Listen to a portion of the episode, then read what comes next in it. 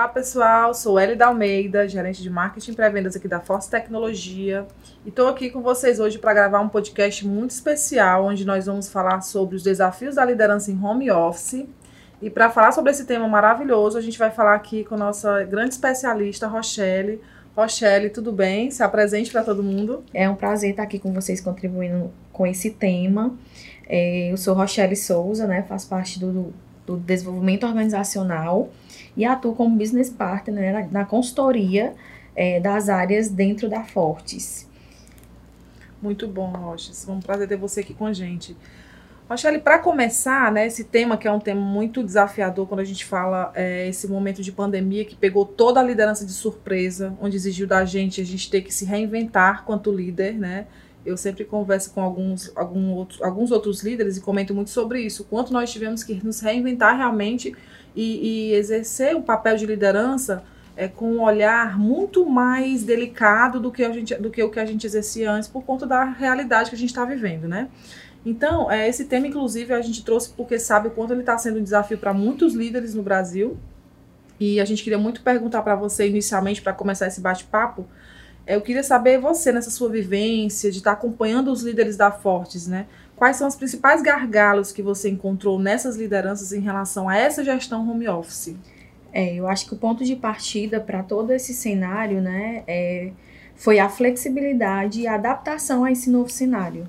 Eu acho que foi o momento que nós tivemos que se reinventar para podermos adequar, né, esse novo modelo de trabalho, as entregas que antes eram feitas é, em um formato. Então, foi de fato uma redescoberta. E um, os principais desafios né, encontrados são, sem dúvidas, é, a atuação dessa, dessa pessoa versus as atividades, os, o papel dela enquanto dono ou donas de casa, né, dividindo esse, esse trabalho do home office né, com as atividades com o filho é, e os afazeres domésticos também. Então, foi, foi algo que que impactou muito, Ou né? Seja, e nós conciliar sabemos essa rotina, exatamente, né? Do, do dia a dia com o home office, com o trabalho ao mesmo tempo, bem Exatamente, conciliar essa rotina, é, até porque, como eu falei, né? A gente, nós passamos a se a readequar um novo modelo, né? Então foi todo mundo descobrindo, se, se redescobrindo, né, dentro desse cenário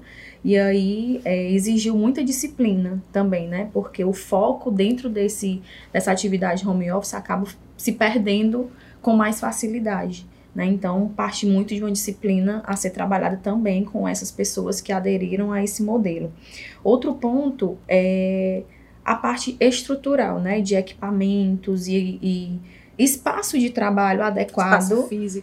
para poder realizar a entrega, né, como era feito num, num, presencialmente na empresa. Então, muitas pessoas apresentaram algumas dificuldades, né, de estrutura, internet, e aí a empresa também, muitas empresas acabaram entrando, né, nessa, nessa ajuda também, porque a, a gente precisava que as pessoas continuassem realizando as suas entregas, mas a qualidade delas também precisava ser mantida. Então, muitas empresas acabaram custeando a internet dos colaboradores, emprestando equipamentos, né, dando esse suporte para que ele também não sofresse tanto com esse impacto na qualidade de trabalho dele. Outro ponto que, que é considerado como um grande desafio dentro desse novo modelo de trabalho foi a comunicação né, entre a equipe, entre os líderes, é, tornou mais difícil, né? Apesar de a gente ter em mãos aí WhatsApp, ferramentas que facilitem a nossa comunicação, é, aquela comunicação one on one acabou perdendo um pouco. Então, é algo que a, foi algo que a gente também precisou ter um reforço maior para que isso não se perdesse, né? Visto que já estava todo mundo perdendo o contato presencialmente, aquela convivência diária, né? O cafezinho que acaba sendo um, um momento de descontração também. Então, é, um desafio foi retomar né, esses momentos, mesmo que remoto com, com propostas mais leves, de acompanhamentos também mais leves. Então, a comunicação foi algo que, que impactou também né, nesse início. E o ponto principal, que é um dos principais também, né, a produtividade. Né? Houve um impacto considerável em algumas equipes é, em relação à entrega de trabalho, e isso vem desde uma, um acompanhamento do líder que acabou perdendo um pouco, o planejamento das atividades com prazos de entregas e datas que acabou também se perdendo, porque a partir do momento que nós aderimos ao home office, perdeu uma rotina. Então, essa rotina estava sendo reformulada. É, e aí, a partir disso, o líder tem papel fundamental para essa reorganização né, dessas entregas. Então, a produtividade, muitas equipes no início né, desse processo de home office sofreram é, para as, em relação à sua produtividade, né, para entregar como era, era entregado antes. Em, principalmente quem trabalha muito direcionado a metas, né, a área de vendas, eu acho que no início houve um impacto muito grande nesse sentido. Perfeito, Rogério. É, você foi falando e fui de fato aí me encaixando em várias dessas dificuldades quanto líder também. E de fato a gente percebe que são pontos bem delicados e que exigiu, foram justamente para mim os quatro pontos que exigiram assim da gente um esforço maior, uma energia maior para lidar junto ao time, né? É, e aí eu queria até saber, diante de como a gente já a gente passou por, né, por grandes turbulências né, nesse sentido desse acompanhamento, hoje a gente já está bem mais acostumado com essa rotina home office. E eu queria saber contigo é, como é que a gente dá uma dica para a gente, como é que a gente pode mapear e gerenciar esses processos dessas equipes, né, dentro desse cenário que a gente está vivendo hoje. Quais são as dicas Sim. que você tem para dar para a gente?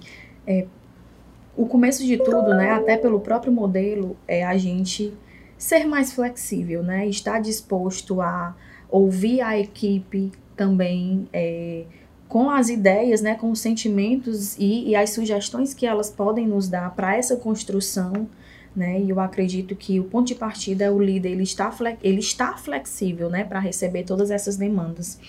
E aí é, é importante a gente sim focar no resultado, no número, mas a gente também é, pode em algum momento deixar um pouquinho, não focar no, nas horas de trabalho que essa pessoa precisa para entregar aquilo. Foca no resultado, alinha com ela uma flexibilidade de horário, porque a gente entende até que tem pessoas que acabam produzindo mais em determinados horários, então, é, partindo desse ponto da flexibilidade, é, é, não focar nas horas de trabalho, né? Focar no resultado. Na qualidade na da qualidade entrega, né? dessa entrega. Uhum. E aí a gente, obviamente, que vai com o planejamento e acompanhamento como parte disso também, né? Outro ponto é a gente fazer é, o uso de ferramentas de gestão. Na Forte Tecnologia é muito forte o uso do Trello, né, para gerenciamento das atividades da equipe. Nós temos inúmeras outras ferramentas, né, que o próprio mercado utiliza, o, e aí isso facilita muito, né, a utilização desses, dessas ferramentas de gestão para projetos, atividades, enfim. Então, é algo que, que fortemente passou a ser utilizado, né, nós já tínhamos isso na nossa palma da mão, mas eu acho que com é, a pandemia em si, isso precisou ser utilizado de uma forma mais intensa, né?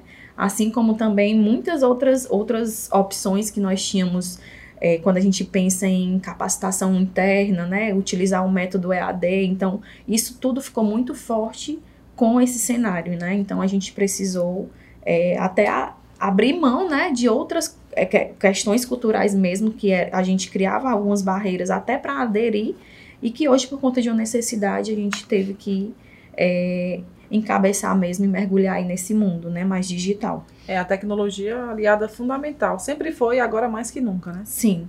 E aí, como eu, eu falei anteriormente, né, manter a rotina e planejamentos bem definidos com a equipe, né, com prazos né, de, dessas entregas, acompanhamento que é essencial. Então, a partir do momento que você alinha a sua equipe do que, elas, do que eles precisam entregar e você também tem esse acompanhamento e principalmente direciona a tua equipe, estando ali como suporte para o momento que ele precisa, isso é essencial também, né? Então, é, não é apenas você dizer o que ele tem que fazer, você precisa guiá-los também nessa condução. Até porque, a, a, como eu falei, né, a comunicação acaba ficando mais difícil. Não é todo momento que chega uma mensagem no celular do líder que o líder vai poder responder, né? Assim, de uma forma mais rápida também. Então, isso faz total sentido. Outro ponto é criar uma programação de reuniões com a equipe. Entendo que, dependendo do cenário da equipe, isso pode se tornar é, uma atividade a mais para o líder, né? Mas é extremamente importante que no cenário de home office isso não se perda, né? Tanto as reuniões em grupo para manter todo mundo alinhado do que, que de quais são as ações que estão é, permeando ali aquele cenário, né? Se eu falar num cenário de marketing, se eu falar num cenário de vendas, enfim. Então é importante que toda a equipe saiba o todo Mas também é importante que o líder tenha esse acompanhamento individual, que é o one-on-one, -on -one, que também é muito praticado aqui na Fortes, né? Então, criar essa rotina e não perder é, esse contato faz total diferença também na condução desse processo. É, e o, o, o outro ponto, né, que é para poder fechar, é o gestor trabalhar muito essa escutativa, né? E aí isso parte de todas as outras ações que nós que eu, que eu pontuei anteriormente de ele estar disponível para ouvir as pessoas, né? As pessoas que estão na ponta estão sentindo, né? Quais as dificuldades, quais desafios para essa entrega de trabalho frente a esse novo modelo. Então, ele, esse gestor está aberto a, a trabalhar essa escutativa com a equipe, é essencial também. Né? Isso gera uma relação de confiança, de troca. Então, os colaboradores vão se sentir mais confortáveis em pontuar e sinalizar questões que de repente não sejam percebidas por esse líder né? E isso vai trabalhando o nível de maturidade da equipe. Esse ponto que você falou, acho, eu acho importante ressaltar, é um dos pontos mais delicados que eu acredito que os profissionais de RH tiveram nesse momento. Eu sempre falo que, para mim, depois do profissional de saúde, profissional de RH foi um dos que mais teve que atuar nessa linha de frente em relação às pessoas, ao ser humano de uma maneira geral, né? Sim. né? Porque o fator que ficou muito abalado foi a, foi a questão da saúde emocional. emocional. Então, esse momento de você ter um contato, essa conexão com o colaborador, faz toda a diferença no dia a dia, no né, de conversar, porque de fato eles se sentem. Todo mundo ficou, foi pego de surpresa e ficou num cenário totalmente obscuro, sem saber o que ia ser o dia de amanhã. Então, com ficou certeza. todo mundo muito inseguro, sem saber se ter um emprego no dia seguinte. Uhum. Então, a gente sentiu muito esse baque emocional nos colaboradores. Eu acho que todas as dicas que você colocou foi justamente o que nos ajudou a segurar realmente as pontas e deixar o nível de, de satisfação emocional deles mais elevado. Sim. Então, assim, eu acho que essa preocupação e, e, esse ponto específico, acho que sua fala deixa muito claro o quanto a Força se preocupou e se preocupa com isso. Eu acho que todo mundo que está ouvindo a gente também tem que se preocupar, porque de fato não adianta você ter todo mundo entregando. De fato, a saúde emocional, ela vem em primeiro lugar sempre, né, Rochelle? O que, que você vai falar de saúde emocional nesse sentido? É, de fato, gente, nós fizemos um trabalho muito grande corpo a corpo, né, com cada equipe. É, promovemos algumas ações de rodas de conversa, onde a gente tinha um contato maior com as pessoas, né? Isso fez total diferença. É, e a promover uma experiência diferente neles, né? Nessas pessoas que, querendo ou não, sofreram sim esse impacto, principalmente no início, como você colocou aí, dessa, desse cenário de incertezas, né? Volto, quando vamos voltar? Será que vamos conseguir manter os nossos empregos? E quem está trabalhando, continuou, né, entregando como que eu vou fazer ou posso fazer para que o meu gestor perceba as minhas entregas, que aí foi um, terceiro fator assim bem significante e isso gerou sim muitas demandas emocionais, né? Eu acredito que é, todas as empresas, né, tiveram pessoas que sinalizaram isso e é essa atenção também para o humano, né, do líder sim focar no resultado, entender que os números é, é ele que vai impulsionar a empresa, mas esse cuidado também, esse plano de, esses planos de ações que nós elaboramos, né, para essa parte mais humana das pessoas, né, olhar elas também com esse cuidado, fez total diferença, né? Aqui na Forte nós traçamos um plano onde o tripé principal é, nós tínhamos um tripé de atuação, né? Então era cuidar, capacitar e acompanhar. Então, esses três pilares andavam juntos e eram o, o nosso, o nosso radar, né? Com, com, nas reuniões com os líderes, com a diretoria, com as ações que a gente pensava para aplicar com esses colaboradores. Então, foi muito positivo né, é, as rodas de conversas, onde a gente ouviu e diagnosticou demandas que precisavam de uma atenção maior e o retorno também foi muito positivo, né, os feedbacks que nós recebemos dos próprios colaboradores, porque a atenção se estendia para a família também, sim, né? Sim, eu sou prova viva disso também, quanto me fez bem e assim, é assim, ó, tenho super elogiar e parabenizar a equipe toda por esse trabalho maravilhoso. Rochelle, para fechar, eu queria saber a sua opinião. Qual que é o papel dos líderes né, nesse cenário de mudança que está exigindo aí da nossa da, da, gente nesse momento né, tão delicado. Então, para fechar com chave de ouro, eu queria ouvir de você o que, que você tem para dizer, qual a dica desse papel aí do líder nesse momento difícil.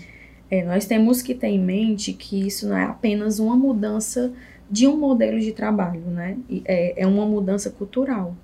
Então, toda mudança cultural, ela requer um tempo de adaptação até que as coisas comecem a, a se encaminhar sozinhas. Então, é, para o líder é essencial né, essa, construir essa relação de confiança com a equipe deles. É essencial que o líder busque ter um olhar para o cuidado com as pessoas, porque quanto mais ele desenvolver isso, mais as pessoas vão se engajar com as entregas delas.